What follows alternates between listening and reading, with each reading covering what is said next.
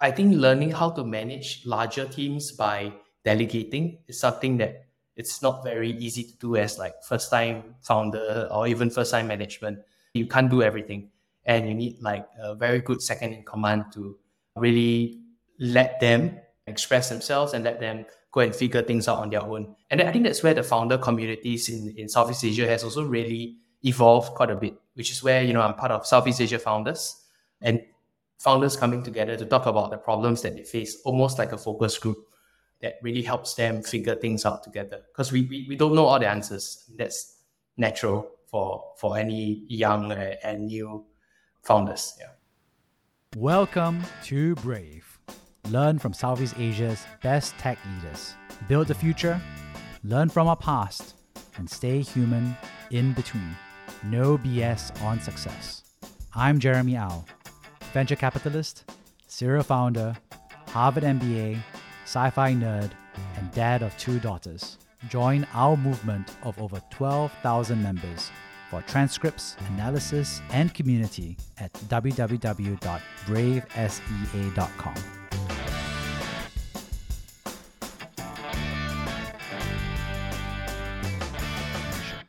Pollen is a private B2B liquidation marketplace. The startup connects sellers carrying excess inventory with bulk buyers across the world. The platform incorporates pricing algorithms, dashboard analytics, and sustainability metrics to find great liquidation outcomes. Hundreds of tons of usable products that would have been incinerated or gone to landfill is now used by happy consumers instead. Manufacturers get more revenue, buyers get cheaper inventory, and the world benefits. Learn more at www.pollen.tech. Hey, Kenneth, really excited to have you on the show. You are a third time founder, so definitely got a different mindset uh, and blood in you. Uh, and really excited to have you on the Brave Show. Could you introduce yourself real quick? Yeah, thanks, Jeremy, for having me. Very excited to be here to be sharing and also learning from you throughout these conversations here today. So my name is Kenneth. You know, I'm on to my third startup now. Uh, a very crazy journey, roller coaster, as you would know as well. So yeah, so I, I've went through hardware in my first startup, and then second startup in finance, and then now in the health space. So I would say like trying different things. Generally, very excited to be working on big problems and hopefully solving them in a meaningful way. So, you know, I know that your first entrepreneurship experience was Novelsis, where you're doing Kickstarter. Mm-hmm. And that was actually one of my bucket list items back in the day. I was like, oh, I would love to do a Kickstarter. Uh, was that your first entrepreneurship experience or were you entrepreneurial before that? How did that happen? Yeah, so interestingly enough, I started that in the first year in, in school, so in undergrad. And prior to that, when I was serving in the national service, I think one of the biggest things was this rise of mobile. So it's actually not that long ago, maybe around 10 years, one decade ago, where mobile was really coming up. And I was actually looking at the development platforms like Swift and all these things where people could start to code and build their own apps. And I was very excited with the idea of uh, being able to create a business with very low capex. So naturally, uh, somehow or other, I gravitated towards Block 71. So today, Block 71, I think, is in its second decade uh, but when it first launched, there were founders like Purple. Purple founders were there. Darius was uh, working on this. Darius from 99 Co. back then, he was working on, on an app called Bill So it was actually a bill splitting app. And then there were Carousell founders, Shopback founders were in their early days. And I actually went down there to try to mingle and, and network with them. And interestingly enough, they were saying that why not join NOC, which is the NUS Overseas Colleges program. So I was very enthralled by that and decided to take that leap of faith into this startup world by just registering my first company, not exactly sure what it's going to do. And then I started realizing that personal problems, right? The thing that we always learn is like, how do we solve our personal problems? And power banks were a personal problem of mine where there was a lot of wires and it's constantly like fumbling around with wires. So that's where the idea of a wireless charging device came about, which is through that experience. Yeah. But long story short, got very inspired by local tech founders in the early days of mobile and then wanted to do something in tech. I mean, you know, raising, you know, 87,000 USD on Kickstarter is no joke, okay? That was a lot of that you did. Uh, so there you are, you've done that, and then you decide to go effectively build your next company, which was Seedly. So how did that transition happen and why did you go about building Seedly? Yeah, so the first one actually ended up really badly. So building a hardware company for a first time founder is extremely doubly hard and very, very naive because there's a lot of mistakes that we made with regards to contract manufacturing, not understanding what is quantities and economies of scale. So we essentially burned through that however much tens of thousands really quickly. And Kickstarter also charges a big fee, right? So net net, we lost about 30, 40 grand even after the Kickstarter proceeds. And the defect rate was really high. So I was actually very dejected from my first startup. But back then I was in year two in, in school. So I said, why not take it on the chin, go and learn from the best, right? And then where was the best was in the valley. So I actually flew down there for three weeks. I, I call it a pilgrimage where just go down there and meet people, schedule meetings, go from one contact to another contact every day, just do three meetings in breakfast, lunch, dinner, uh, and try to really understand what makes it tick. And that's where I actually met my co-founder there, Timing, for Seedly, who was really into this idea of personal finance uh, because he actually won a hackathon there by building a web scraping tool. So then we saw the idea around finance, and, and it was a, a time when expense tracking apps were this thing that was really picking up around the world, where people would write down every single expense that they would spend. So be it chicken rice or ramen or maybe spending on a taxi. Back then, Grab was also starting, so people were definitely overspending on, on such things. So we saw spending and personal finance as this big problem that was quickly rising. So that's where we sort of transitioned into like, okay, let's do this thing. And we were in our last year in school. So we, we decided to take the plunge. Yeah. You mentioned earlier that you wanted to solve a problem that you understood, right? Especially for novices. So how was that a problem that you empathized with with Seedly? Yeah, so the problem of personal finance actually plagues everyone. It's just how big or how small. So essentially, back then, when in, as a student, we had very limited funds, right? So I was still drawing allowance from my family. So my, my dad would give me an allowance, and then I need to manage that allowance quite well. So managing a debit card was the first sort of foray into that, and I realized that it was quite difficult to manage expense tracking. And next, we realized that bank statements, like people had multiple banks, especially in developed countries like Singapore, where they needed help to manage all their accounts in one place. So that sort of segue into the next uh, problem statement is that how do we help you manage your money, not just manage your expenses, but manage your money in an aggregated form factor. Yeah, so it's also very much working adults because working adults were our first target audience because we understood working adults the best back then when we were graduating. Yeah. And what did you learn from building that, right? Because I think personal finance obviously is a problem for so many folks. Mm. I mean, recently we had a brave episode discussing Woke Salaryman, who's also discussing personal finance. And I love their comics as well. I think a very different angle of providing education on this front. So, what did you learn from building, obviously, a startup tech key learnings that you had? Yeah, so I think the biggest one was about trust because for us back then to start uh, beyond the banks, like the big three, DBS, UOB, OCBC, like it's very difficult for consumers to trust like a fintech company. And back then, seven years ago, the fintechs in the space were Nets and EZ-Link. So literally, these two were the the representations of tech in finance. But in just a, a matter of five, six years, you have robo advisors, you have folks like Woke Salaryman, you have Mile Lion, you have like all these amazing content creators, but also people who are using tech to tackle finance problems in a very unique way. So I would say the biggest problem back then was trust because figuring out how to build that relationship and understanding with the end consumer to say that, hey, you know what, we are actually safe enough to allow you to manage your finances with, with us. Even though it's aggregated, it's read only, there's no right, right? But consumers would also be very wary of like how you're storing my data, how, how you're going to use my data, uh, things like that. I mean, what's interesting, obviously, is that at this point of time, you've been a founder, all right, once, and then now you're founder again, and then you're also this time really becoming a CEO, right? Because you need your team, starting to scale. So, kind of like, what was that? And you're also now a working professional, right? So, what were some changes you noticed about yourself back then from a personal and professional angle? Yeah, I think at, at scale, we were at about 30 people in Seedly. So, about half product engineering, and the other half would be like marketing and BD.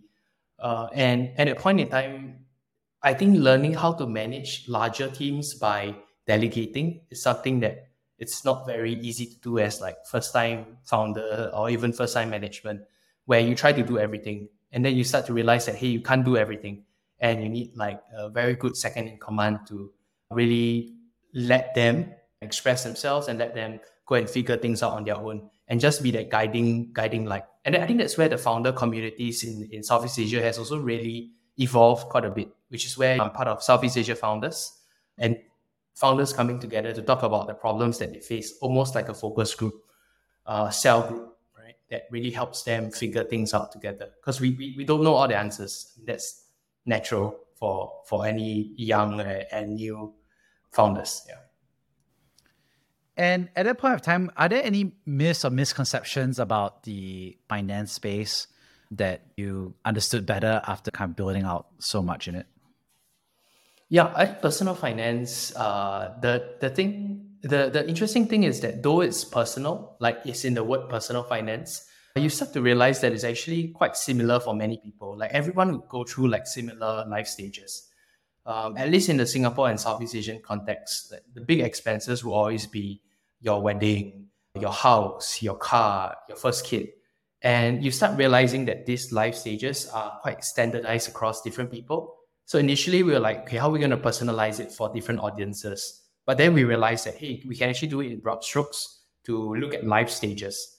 Uh, I think that was the biggest one because you realize that the, the tools and the products that you'll be sort of exposed to at different points in time would be exactly the same thing a home loan, a mortgage, right? Do you consider your CPF loan, your HDB loan, or do you go with a bank?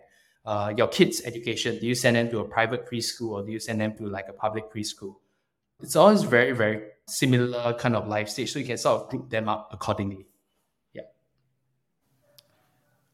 I'm definitely a consumer of those articles about wedding and hong bao rates and child stuff and all that stuff. And what's interesting, of course, is that you obviously went through two motherships essentially, right? Once with Shopback and once with Hyphen Group. So could you share a little bit more about that journey? Yeah. So so the first one was interesting. So we raised funding from East Ventures. So East Ventures was like the common investor between like Shopback and, and us back then. And the cool thing was that Wilson, shout out to him, right? Like he actually invested in us even though we were still students. And I think for him to take that step to write that first 100K check, right? So it was very, there was a lot of hope that we would sort of amount to something. And when we were raising a second seed round, we were sort of looking to raise a, a subsequent 250, 300K. Uh, and then we got to know of Shopback because my co-founder was the first software engineer in Shopback. So Shopback shared that they wanted to go after finance in a specific way and shared with us their vision. Henry and Joel seem like great guys we could learn from and, and really work with, and, and they really are, right? Uh, so we, we decided to take the plunge. Back then, we only had like five, six people. And then we just moved our whole team into Shopback. We did a complete share swap. So we were sort of in the early founding team within the whole setup. And we grew, right? The next two years, we actually grew from there quite aggressively, especially in terms of like the reach that we had in Singapore. Yeah what advice would you give for people going through that kind of like acquisition slash merger slash you know kind of like merging? I think the biggest one is to not be afraid to ask for help. So i think back then we were like okay we're going through this we can't let anyone know. But the thing is now i would say the ecosystem is more mature. So there would have been more founders who had went through similar situations. So you can actually reach out to us yeah, so I, I know back then the only person I really spoke to I think was Darius. So Darius had went through a few acquisitions. So I got to know him through the NUS network, and he was kind enough to spend a morning. I remember on along Chinatown. He had his favorite soya sauce chicken rice. He sat me down and he, he asked me why did I want to do this, what's my intentions, what's my timeline. So that was exciting. Royston as well. I think he just went through the Zopim one back then. Uh, so folks like that, don't be afraid to just go around and ask people. And you might think of it like it's very unique to you, but you also realize that things are actually, not that unique after all, right? There are always commonalities and similarities around different views in terms of the psyche, in terms of the way that things are structured as well.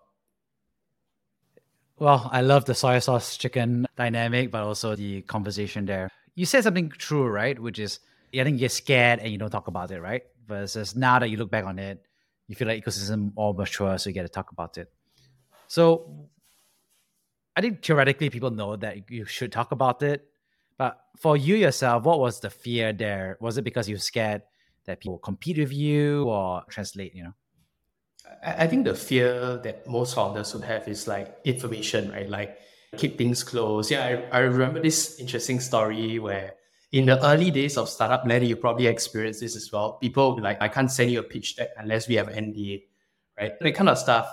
And even like, let's say Kickstarter, right? Kickstarter, the moment we listed it live and the moment there was traction, the next day we saw it on, on a Chinese e-commerce site. So it's exact, it's like things like that used to be like, okay, you need to have IP laws, you need to be very worried about contractual stuff. You never know how your information is going to be used. But I think nowadays, founders need to understand that things need to move fast. So you need to move even faster. So don't be afraid to share to really get information to make the next step. Yeah.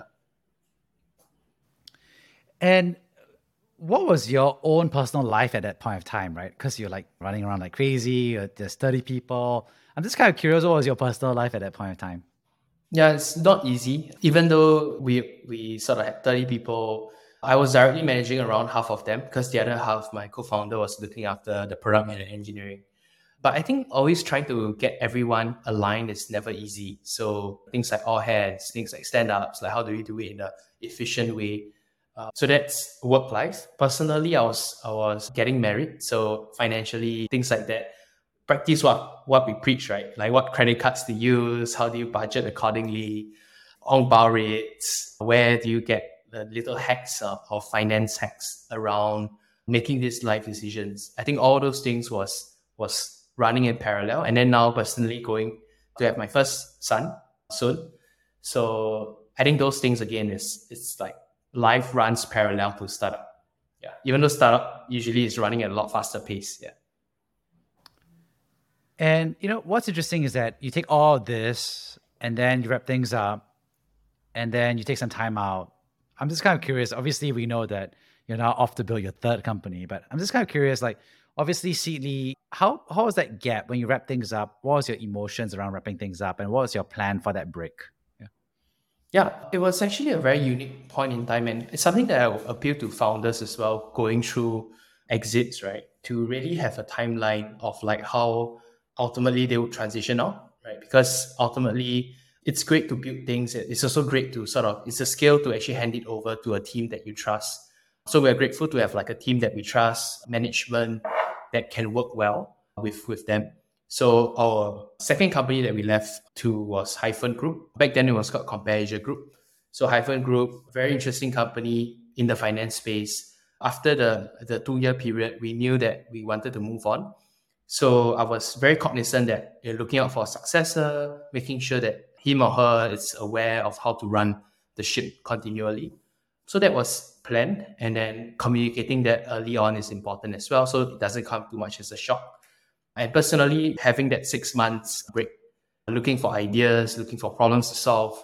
Uh, and personally, you know, I went for a meditation retreat. I went to travel for a bit as well. Just nice COVID ended last year. Yeah. One. Wow, uh, meditation retreat. Gotta gotta ask which one is it? Yeah, so I, I went for the one called Vipassana. Yeah, yeah. Uh, Jack Dorsey has done it, right? And many other tech founders, especially in Singapore. I won't name names, but there are a lot of founders, VCs who also have done uh, things like that. Because you get 10 days to yourself, you don't talk to anyone, you eat vegetarian food. Yeah, so that's good. I recommend it. Uh, I've done it twice. Once with my first co-founder, with my wife. First one I was excited to go for. Second one I, I went there to accompany my wife, and I was like soft dreading it. Did you do a longer one, or was it just the same, the ten day? Both I did ten days, yeah, because it was the first time for my wife, right? The second time around, though. Yeah, yeah. Would you well, recommend doing twice, or would I recommend doing it twice?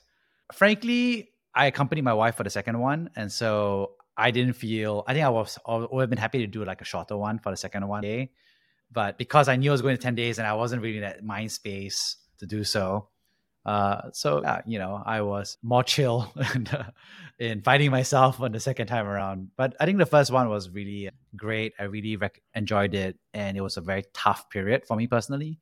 I mean, I, I went there the first time with my co-founder, and we were best friends and still best mm. friends.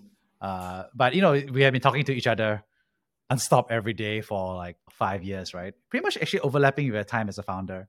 And so, you know, I think it was just weird to not talk to each other for 10 days, as well as to have a lot of phantom hallucinations of my devices vibrating as well. So I would meditate and then I'll feel my phone vibrate, even though I have no phone. Yeah. Yeah. that's a classic one. Yeah. Emails, yeah. right? You like your emails and everything. Yeah. I'll be meditating and I can I can feel an email coming in. I'm just like, oh my gosh, I have a problem. Uh, so I think obviously a lot of founders, obviously some are successful, some exit, some obviously have struggled. I think many of them ask the question, right? It's like, how do you structure that time, right? After that, right? Is it, it could be one month, it can be three months. I know yours was a bit longer. So how would you recommend folks think about that sabbatical or timeout? I think there really isn't like a fixed time frame, but I would say do what works for you. So I met another one, another founder who is also a fellow investee company in the same VC. He's Pete from Dripmo. So he used to have started this company called Pie that Google bought. And then he was saying six months is too short. So he took a 12 months break after he left officially Google. And he shared that, you know, it's the best 12 months of his life where he got to learn woodworking skills. So he went to build like a little shed in his home. Yeah. So things like that. I guess you can determine like what you want to learn, what you want to do to sort of re re understand and, and find yourself again. Yeah. Find out what you're interested about. Yeah. I mean, you did Seedly over six years, right? So like when you stopped Seedly, was there anything left about yourself? I mean, you know, yeah, like because so, yeah. Yeah, uh, uh, it's a good point, right? Because most founders and myself included, like everything on my social media, everything on my LinkedIn was about my company. Uh, the identity is so like tied to that. So I think taking that six months to really decompress and just not even think about it was a good time to detach from what I was like so, so wholeheartedly like focused on. Yeah. I'm curious about what you learned about six months. I'll share one. Uh, uh, when I did my first company, my sabbatical was about two months because after that I went to hike the Pacific Crest Trail from Los Angeles to Yosemite. Wow. So that was like okay. one month.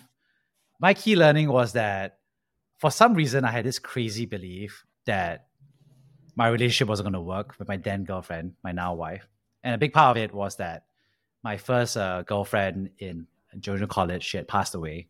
And so I was very dealing with a lot of like grief and trauma from that. But it was showing up primarily in a relationship. So I was very pessimistic about my relationship. And then after that, I spent two months out and I was like, okay, you know, like I don't need to break up with her now.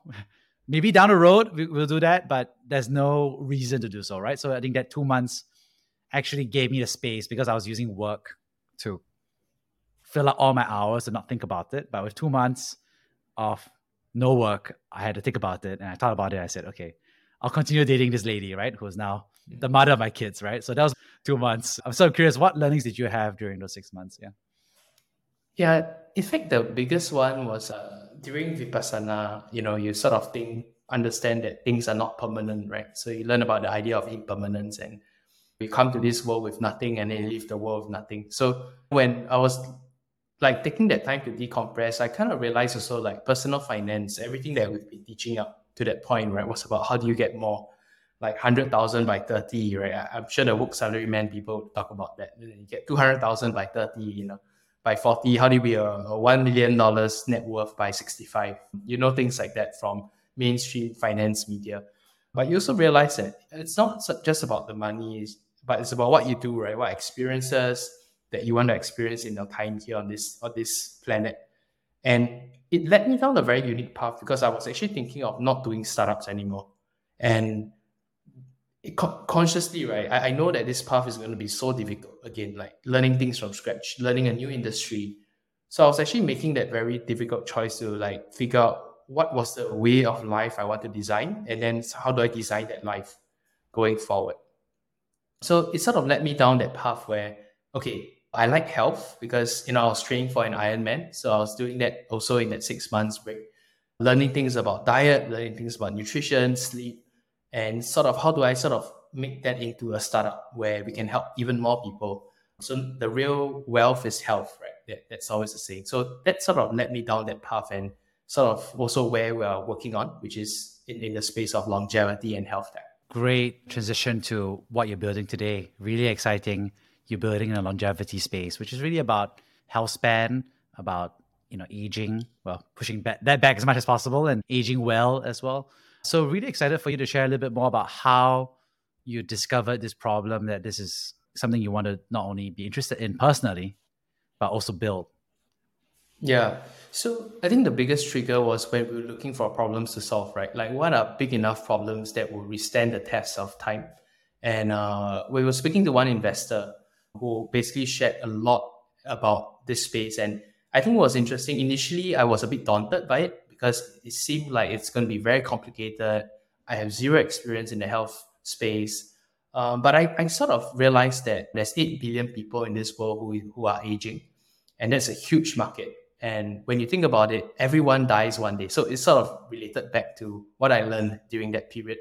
So, how do we sort of make sure that the idea of health span, which is the years free from disease, right? So, free from cancer, free from neurodegenerative problems like Alzheimer's, dementia, how do we sort of push that out so that by the time you get it, you're actually nearer to when you actually leave this uh, earth, right? So, I thought that was a very fascinating kind of insight. But how do you use tech to enable that? So areas like diagnostics, how do we combine your blood bio data? How do we combine your wearable data on your Apple Watch, on your Google Health, on your Garmin, on your Oura rings? And how do we sort of synthesize all of that? We use AI and then we sort of personalize recommendations for you so that you know exactly what you need to be doing to sort of extend your health span. Yeah, yeah definitely understand that. I was just uh, plugged in my own life expectancy calculator and they gave me a certain number and then they were like, you should drink one glass of alcohol to give yourself two more years of life. And I was like, what? I mean, I, am not, I don't, I don't drink. And so I was like, what? I need to drink one glass. And then I had to go through this rabbit hole of like reading research papers to be like, and there's like five research papers that says drink one glass of wine a day equals great. And then there's a whole bunch of research papers that just came out over the past two years to be like, actually, we didn't do our math right, and therefore is a confounding factor, etc. So I'm just like, now I'm like, okay, it's like so confusing. I don't know what the answer is. I'll just not change my routines. Yeah, uh, yeah. There's an element of mental mental health as well, right? So I think if you if you're doing it in the context of socializing with with peers, with friends, and with family, I think that's fine. But I think moderation is key. You know, the idea of moderation. How do you use triggers to remind you to not do certain habits and and sort of to build better health habits? So those areas uh, areas that we think that uh, tech can come in, uh, which is also why we feel like uh, we have an exciting team with, with the right skill sets to try to tackle this problem. Yeah. I think what's interesting here is that it also does tie into your previous founder experience, even though it's a new vertical, right? Because there's a lot of education, obviously. Actually, I felt like there's an actually interesting parallel because, like you said, the hidden core of Seedly is more, right? More mm. money, lifestyle, more experiences, right? Everyone dies one day, so everybody wants more life, right? Yeah. So so that shit is an interesting core there, actually. Uh, yeah, no, that's a great, uh, it's a great parallel. In, in fact, I think the, the question to ask is like, why do you want more life? Like, what have you not done? But at the same time, while we are while we are sort of debating around this, right, life expectancy has been showing to grow. Like retirement age are being pushed back further and further across every continent, across every demographic. You can see wars, rather like riots, spreading out in the European regions because pension ages are being pushed back further. In Singapore as well, retirement ages are being pushed back further. So there's a whole different dynamic of like aging societies and aging populations that I think is going to be this tsunami that's going to hit us like really, really soon. Yeah. Why do you want more life? That's a great question. Uh, I think it's to do more, right? So hopefully figuring things out, more experiences, traveling, working somewhere else. Because I've never worked anywhere else other than Singapore. So how do we take this idea? Maybe we can go somewhere else to expand. So yeah, I think there's there's more to be done. Yeah. Personally, mm. yeah.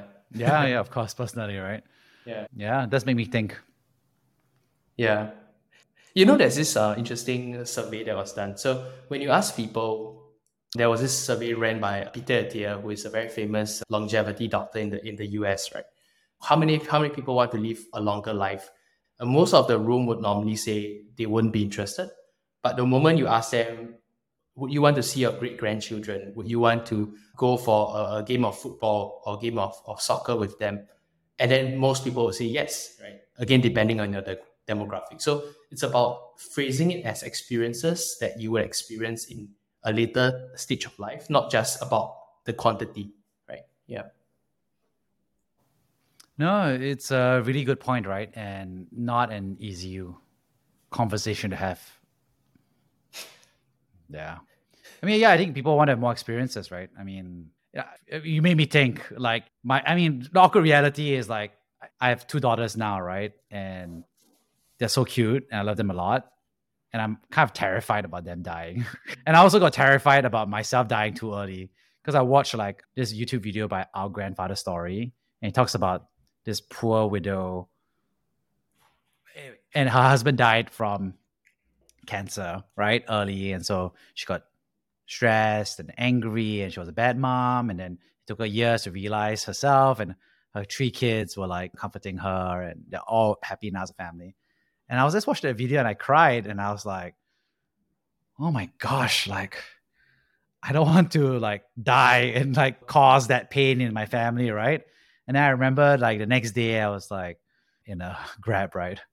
And then I put on a seatbelt for the first time because yeah. You know, it's just like I mean, I was like, yeah, like now I have a kid now, I have two kids, right? Yeah. Not because because I don't want to wear a seatbelt like a loser.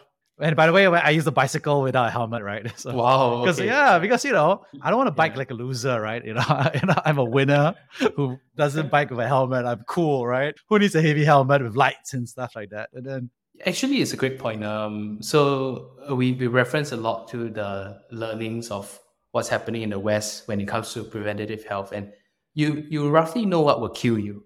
So accidents are one big one. So things like getting into car accidents, like plane accidents, but that's one type of, of, of killer. Another one would be like things like cancer. Cancer, you got neurodegenerative problems, you have heart disease, you have type 1, type 2 diabetes. So it's like a handful of things you sort of understand what will kill you. And then sort of working backwards, like how do you sort of look for the precursors of those things and sort of push it back further. So things like wearing a seatbelt, wearing a helmet, you know, those are exact analogies you would take for other aspects of your health, be it your cholesterol levels, be it your sugar levels. Yeah. yeah, now the government is into. I mean, longevity is healthcare, right? Healthcare is longevity, right? And so mandating seat, mandating helmets is. You're becoming a dad soon.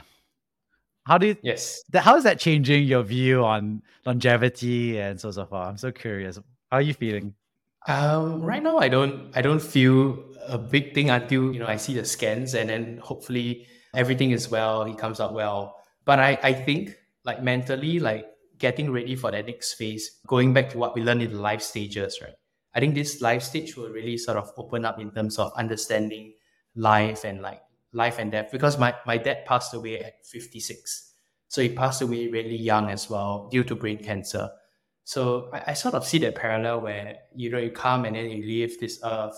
So what do you do here during your time makes a lot of sense. So maybe I'll be more motivated to to create more impact quicker. Let's see. Let's see. Yeah. I mean, the truth of the matter is everybody's interested, right? So uh, it's just that nobody really believes it, right? You know, in the sense that, you know, everybody has had a personal loss, right? Family members, loved ones, friends, acquaintances, classmates, and colleagues. Like you said, everyone dies one day, and in the meantime, we just ignore it and keep working like you know, like there's no tomorrow, right? You know, it's just like Yeah. Yeah. so I think so I think everyone's quite interested silently, but I think there's also so much like quackery and so much like fear and, and, you know everyone's like it's like people can't even get their insurance stuff together, Yeah. let alone their will and testament. Yeah. We already know that stopping smoking and wearing a seatbelt and wearing a helmet are all super important, and people don't do them anyway. So how do you think about that? I mean, how do you think about crossing that education threshold from your perspective? Yeah, no, it's a great, great question. So you brought up insurance, which is the direct parallel to this space that we are playing in. Because by doing certain things, you are buying insurance for something that you are afraid will happen. It's a big hurdle to cross for us and for many wellness companies because ultimately we are preaching a future to you that otherwise would have happened almost as if like in the multiverse right so it's sort of sort of going into that, that that part of the brain that makes you think more not just on a shallow level but on a deeper level where in the future you have 10 more years 20 more years right what what does that look like for you how do you sort of relate the experiences back? It's not just about the number, but it's about lifting your your great great grandchildren up. You know, you can carry them up. So those are things like walking up the stairs, walking down the stairs, being able to carry your groceries home. So those are very visual sort of examples that we like to remind our clients and our audiences. Yeah. And on that personal note, could you share a time that you personally have been brave? Yeah, so I think one of the biggest thing was actually attempting the Ironman in six months. So that was actually last year where I woke up I said like I'm gonna challenge myself not only mentally through like a 10 day silent retreat, but challenge myself physically. And initially the thought process was I can do this, right? Just mind over matter. Uh, but I started to realize that there's a lot more that was involved, right? Your diet, your nutrition, your exercise, keeping up to a regime extreme motivation, like to just do something and just get it off the bucket list. So, like on hindsight now, I actually see like a lot of um, death rates when it comes to extreme endurance, like sports for people who are not full time athletes. So I thought that was like something on hindsight, it was it seemed quite foolish, but I thought that was something interesting in, in my life so far. Yeah. What is one piece of advice that you'll give first year out in the professional workforce self? you know you already started Seedly at that point of time. What advice would you give yourself back then? I think eh, as with as with most pieces of advice is like finding out what works for you and not being so worried about what people think. I think that's huge, especially this day and age where like social media is this thing everyone is on, right? So the way that you're represented, the things that you say, the things that you do, like it just feels like there's a lot of people who care about you, but actually everyone is like dealing with their own shit, right? So you have to sort of figure out your own things. Uh, you're figuring out your own problems, figure out what path works for you. And at the end of the day, no one cares. Like you don't have to be so concerned about what people think, it, in my view. Yeah. Thank you so much. I'd love to summarize the three big themes I got from this conversation. And the first, of course, is thank you so much for sharing, I think, about your professional journey across your first Kickstarter project and obviously the failure from your perspective and what you took away to build Seedly and how you grew it out as both a founder and CEO to eventually exiting and learning about what that process was like. So thank you for sharing all of that. The second that I really enjoyed was actually, I think, your set of experiences as a three times founder. So your reflections about building for your own problem, and being very intentional about that search was really interesting. And how you also structured your sabbaticals or transition times uh, in a way it gave you space and also allowed you the opportunity to consult other people, but also gave you space to find yourself.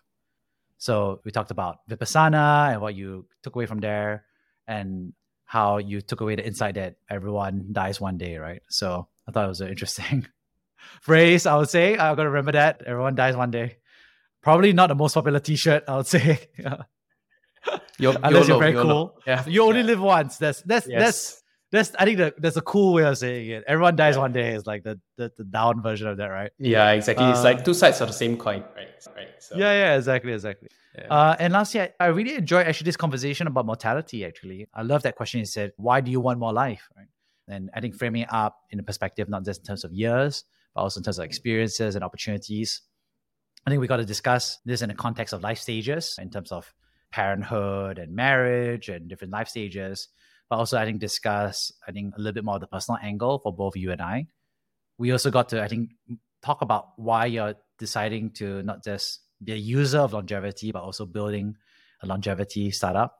Uh, so I thought it was really interesting to hear you intend to educate some of the parallels between this and personal finance insurance. Uh, on that note, could you share folks who are interested in living longer and spending more time with their kids or loved ones? Where can they go and find you, Kenneth? Yeah, so they can find us on mindfulhealth.com. We are starting our beta, so like basically trying to get more clients to figure out this side of their life that otherwise they would have underlooked at. So yeah, very happy to to serve you, um, share with you the, the content that we have, to hopefully help you live better and, and feel feel better. Yeah. Thank you for listening to Brave. If you enjoyed this episode, please share the podcast with your friends and colleagues. We would also appreciate you leaving a rating or review. Head over to www.bravesea.com for member content, resources, and community. Stay well and stay brave.